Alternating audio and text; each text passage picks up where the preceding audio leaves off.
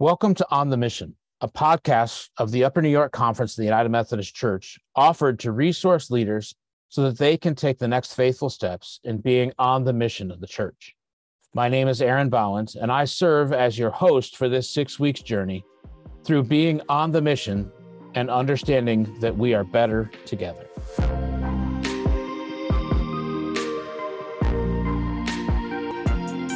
We live in a time when the difference between us is often highlighted more than anything else.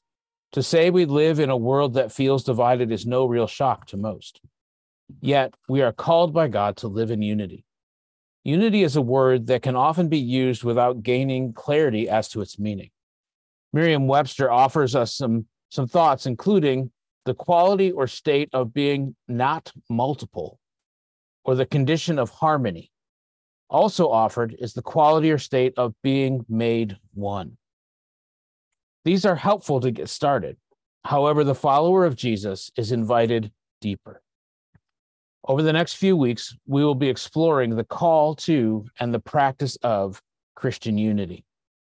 This week, our guests are Georgia Whitney and Scott Johnson, co conveners of the Conference Commission on Race and Religion in the Upper New York Conference of the United Methodist Church. Welcome, Georgia and Scott invite you to please uh, each take a few moments to introduce yourselves.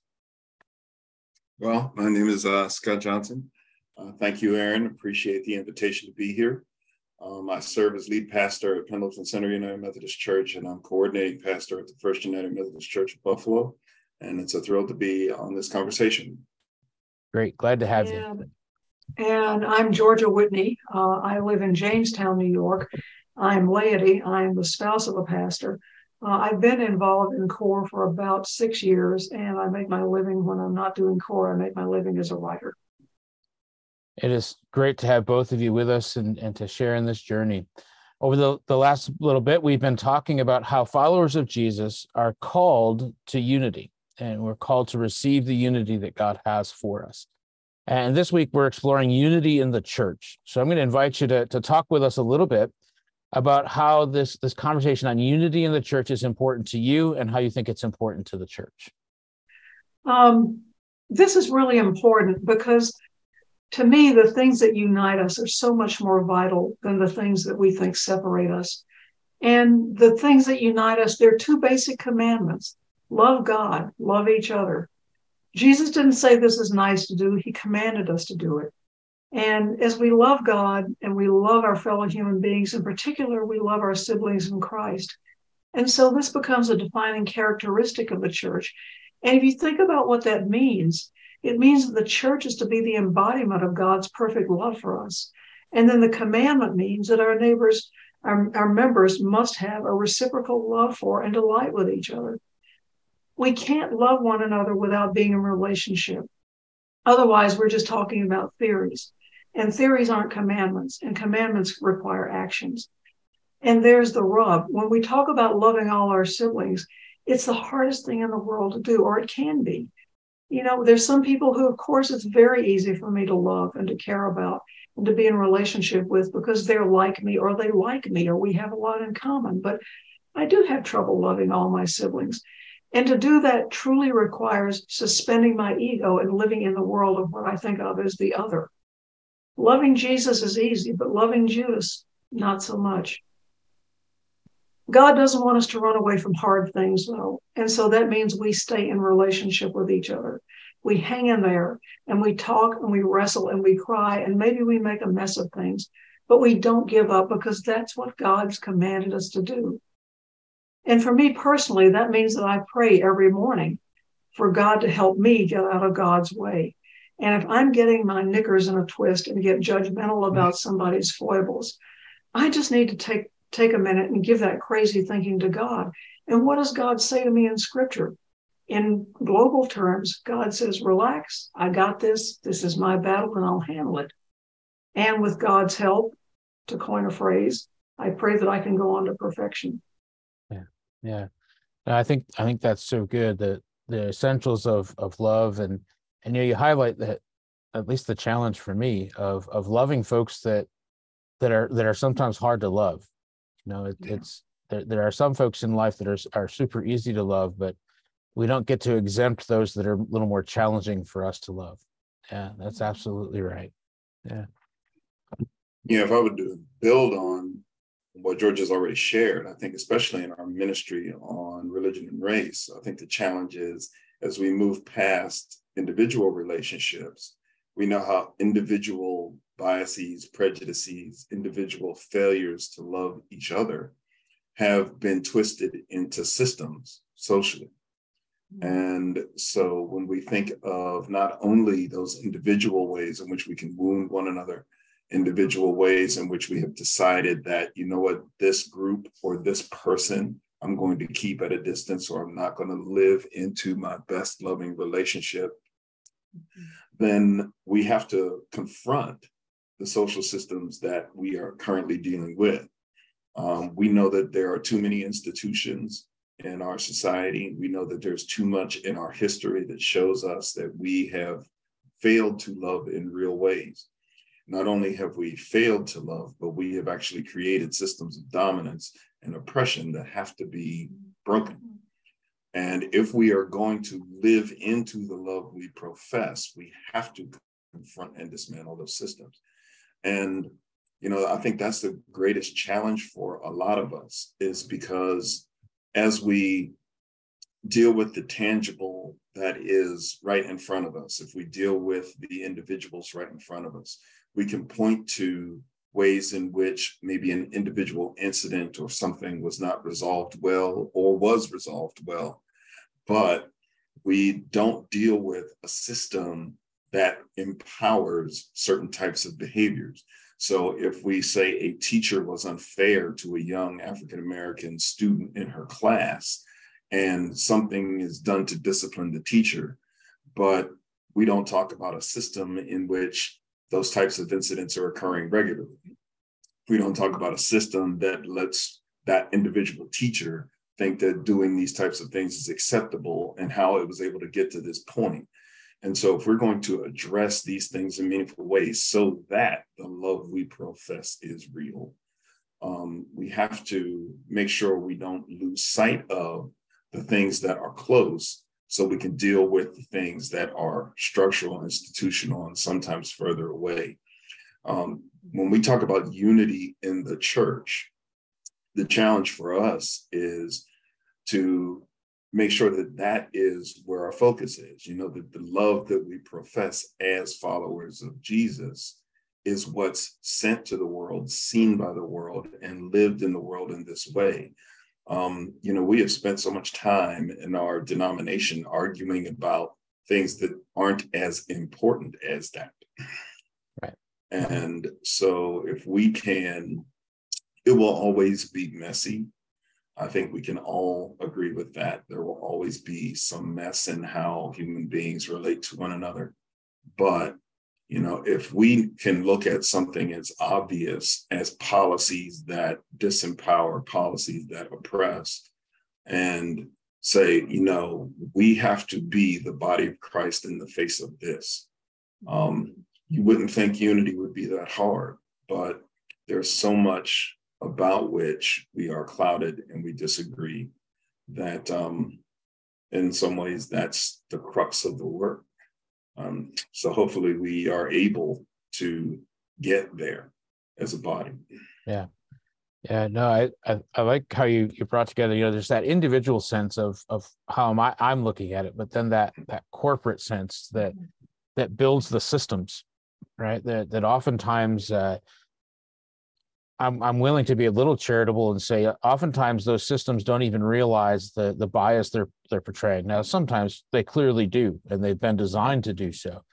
Um, but I wonder if in the life of the church, especially, um, we've just we've gotten into a system that we don't even realize that we've created uh, that mm-hmm. that creates those barriers and biases that that really go against. I mean, G- Jesus uh, was often criticized um, for with whom he offered grace and with whom he spent his time with.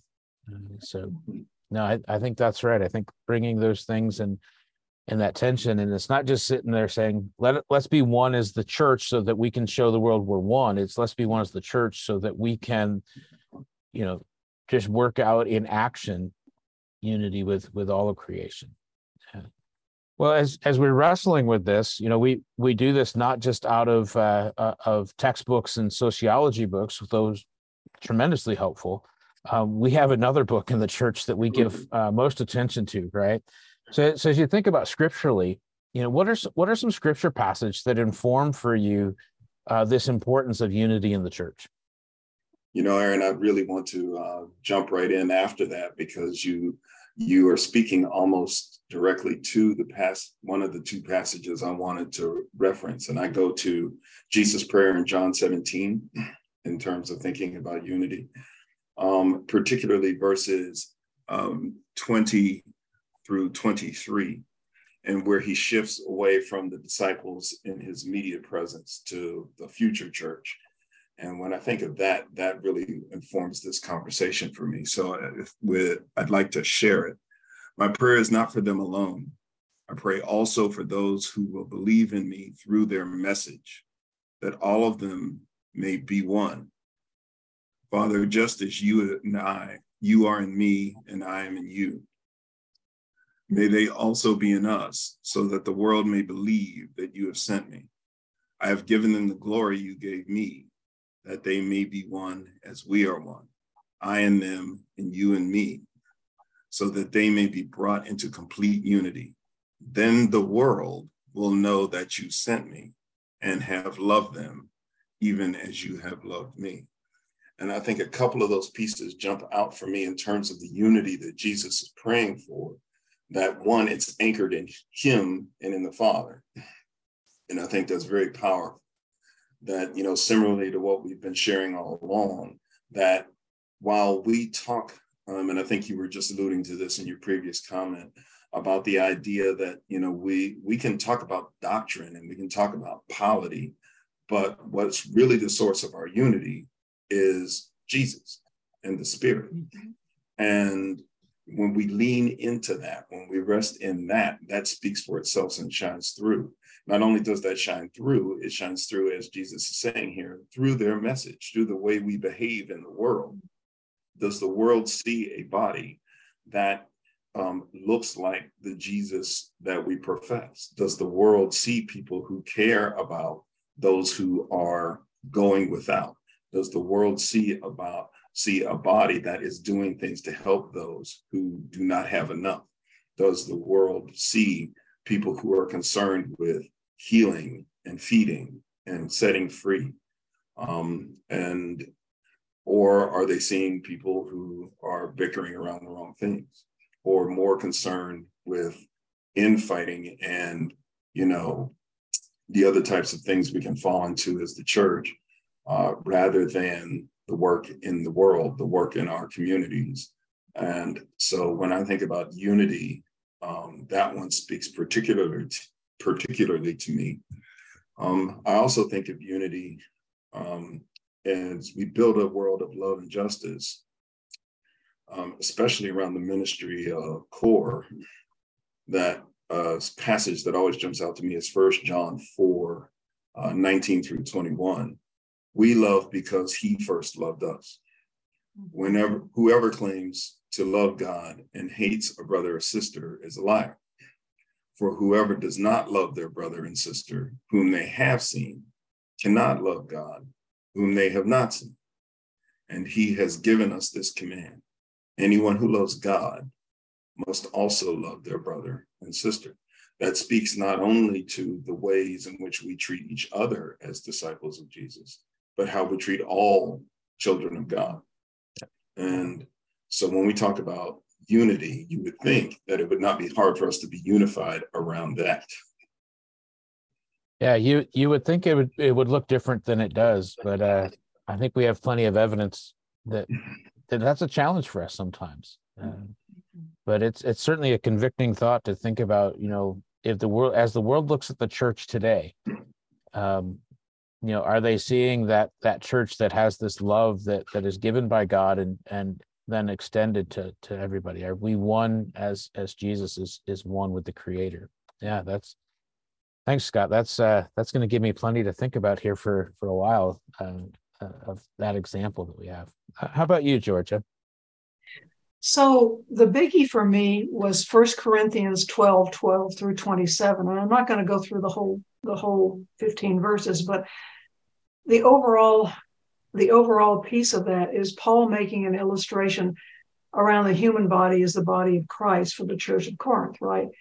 And they're both the body of Christ together as a group, but they're individual members of the body of Christ as well. And again, if you think of the body, you can certainly extrapolate and think of systems and institutions, right? You go a little bit further back, Paul talks about the diverse members of the church and how they must work together according to their design rules in order for the body to function. It's good for the body and it's good for the individual members. Okay. One of the key points to me in this whole passage is that if you're willing to set aside your arrogance about not needing other members of the body of Christ, then you're going to have the opportunity to thrive and to come together to become the church that God really intends for the church to be. So if I sort of drill down into that passage a little bit more, I come to verses 26 and 27, right? And these verses say, if one part suffers, every part suffers with it. If one part is honored, every part rejoices with it. Now you are the body of Christ, and each one of you is part of it.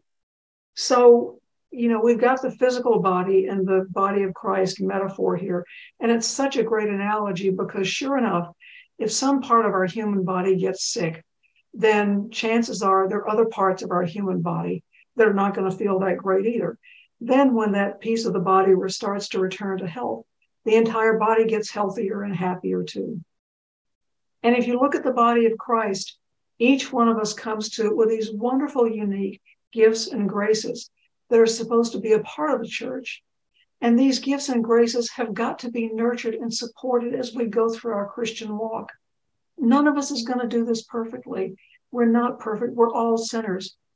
And if you start to exclude someone because of a perceived deficit, that means you exclude the person's gifts as well. And I keep coming back to this image as I was thinking about this passage of a stained glass window. And you think about how it's created from all these disparate pieces of glass. They're all different shapes, all different sizes, all different colors. Then the artist, God in this case, comes together and works on it and creates this masterpiece. It's this incredible thing of beauty. Yeah. Yeah. I mean, it, it all comes together, right? I, I love how you say mm-hmm. it's not not only the the person that we're we're excluding, which that that in and of itself is enough of a problem. But we're also excluding their gifts. We're, we're excluding what what they have to offer to to God through the church, and I think that's mm-hmm. that's a, a an important image for us to, to really wrestle with, of looking at that. And and both of you offer this reminder that you know when when we love as as god has shown us love in, in christ jesus when we loved to see the person and allow room for for them and their gifts at the table, uh, we truly do t- start to see that, that we're better together, that, that we are uh, designed for this kind of unity in the church. Uh, so we're kind of moving to the home stretch here, and, and one of the things that we want to do as, as we wrap up our time together is, is leave space uh, for for you to offer uh, your prayers or our prayers together uh, for unity in the church. So I know Georgia, you came uh, pretty ready to do that. So, and I'm I don't I'm sure Scott has as well. But we'll invite you to to lead us. And if we end up with two or three prayers, that's okay. Um, we we need all the prayer time together that we can have. Okay. Well, so there's one that's kind of general to talking about talking about when one of us is suffering, we're all diminished. And there's one that I say every morning because I need the reminder. Okay. All right. So the first one is is goes like this. God, help us to remember that when one of us is suffering, we are all diminished. Give us the courage to work with you to overcome the pain of disunity in the world and in our church, no matter what the source. Let us love as authentically and totally as you do, showing grace towards all. Amen. So that's the first one. And then the second one is again my reminder every morning uh, that I need to get out of the way and let God work through me. And here's how it goes God, I offer myself to you to build with me and to do with me as you will. Relieve me of the bondage of self that I may better do your will.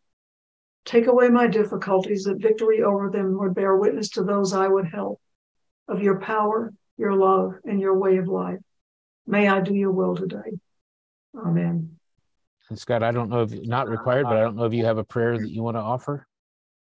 Well, I, I would be willing to offer a prayer for certain things. I did not have a prepared um, prayer, but you know, as we consider where we are, especially coming on uh, as we sit and create this uh, recording today, Black History Month has just ended, and I'm particularly mindful of conversations around um, trying to the ways in which people may have missed the significance or are still debating why we need to care about um, these celebrations and unearthing these stories. So I would like to offer a prayer that's related to the idea of welcoming voices and finding those lost stories. Great. Thank you. Almighty and gracious God, there are so many who have been willing to turn away from the truths that we have walked together as a people. That hearing the perspectives of another, to note the joy of others, to note the history we have walked, is key to recognizing who we are as a people, to recognize the ways in which justice can only be built and built well when we recognize the depths through which we have walked. Lord God, for those who would like to leave some of those voices unheard, for those who would like to leave some of those stories unheard, help us to open our ears to all those voices. Help us to remember that the beloved community we seek is only possible when community is real, when all are at the table, when all voices are heard, and when all are lifted up appropriately, so that we know how far we have come on this journey and that we know the wounds that some carry, but we can then often heal. We can offer the love that each of us needs and each of us brings, and that we can indeed celebrate where we are, where we need to go, and who you are in us, who you are among us, the ways in which you have revealed yourself through the many faces of all your children, the ways you have shown us that grace is big enough to come through all of these places, that love is real enough to overcome what we have made but we must be honest. We must be true. And we must know the story so that we can go into its next chapter with you. In Jesus' most holy name we pray. Amen. Amen. Amen. Well, thank you both for, for the time and, and jumping in on this conversation. Uh, there's so much to celebrate about the journey that we've been on and, and the movement that we've seen towards receiving God's unity. Yet we're knowledgeable that there is more work to be done. Uh, we we are yet to fully realize and and rec- and and have recognized in us the embodiment of of God and the love that God has for us for the world. So, thank you for for deepening our conversation and and at least for me, I'll say for stirring uh, what's going to spend an evening here of of deeper thought of of what you've shared with us. So, thank you both for your time and for joining in with us. Thank you.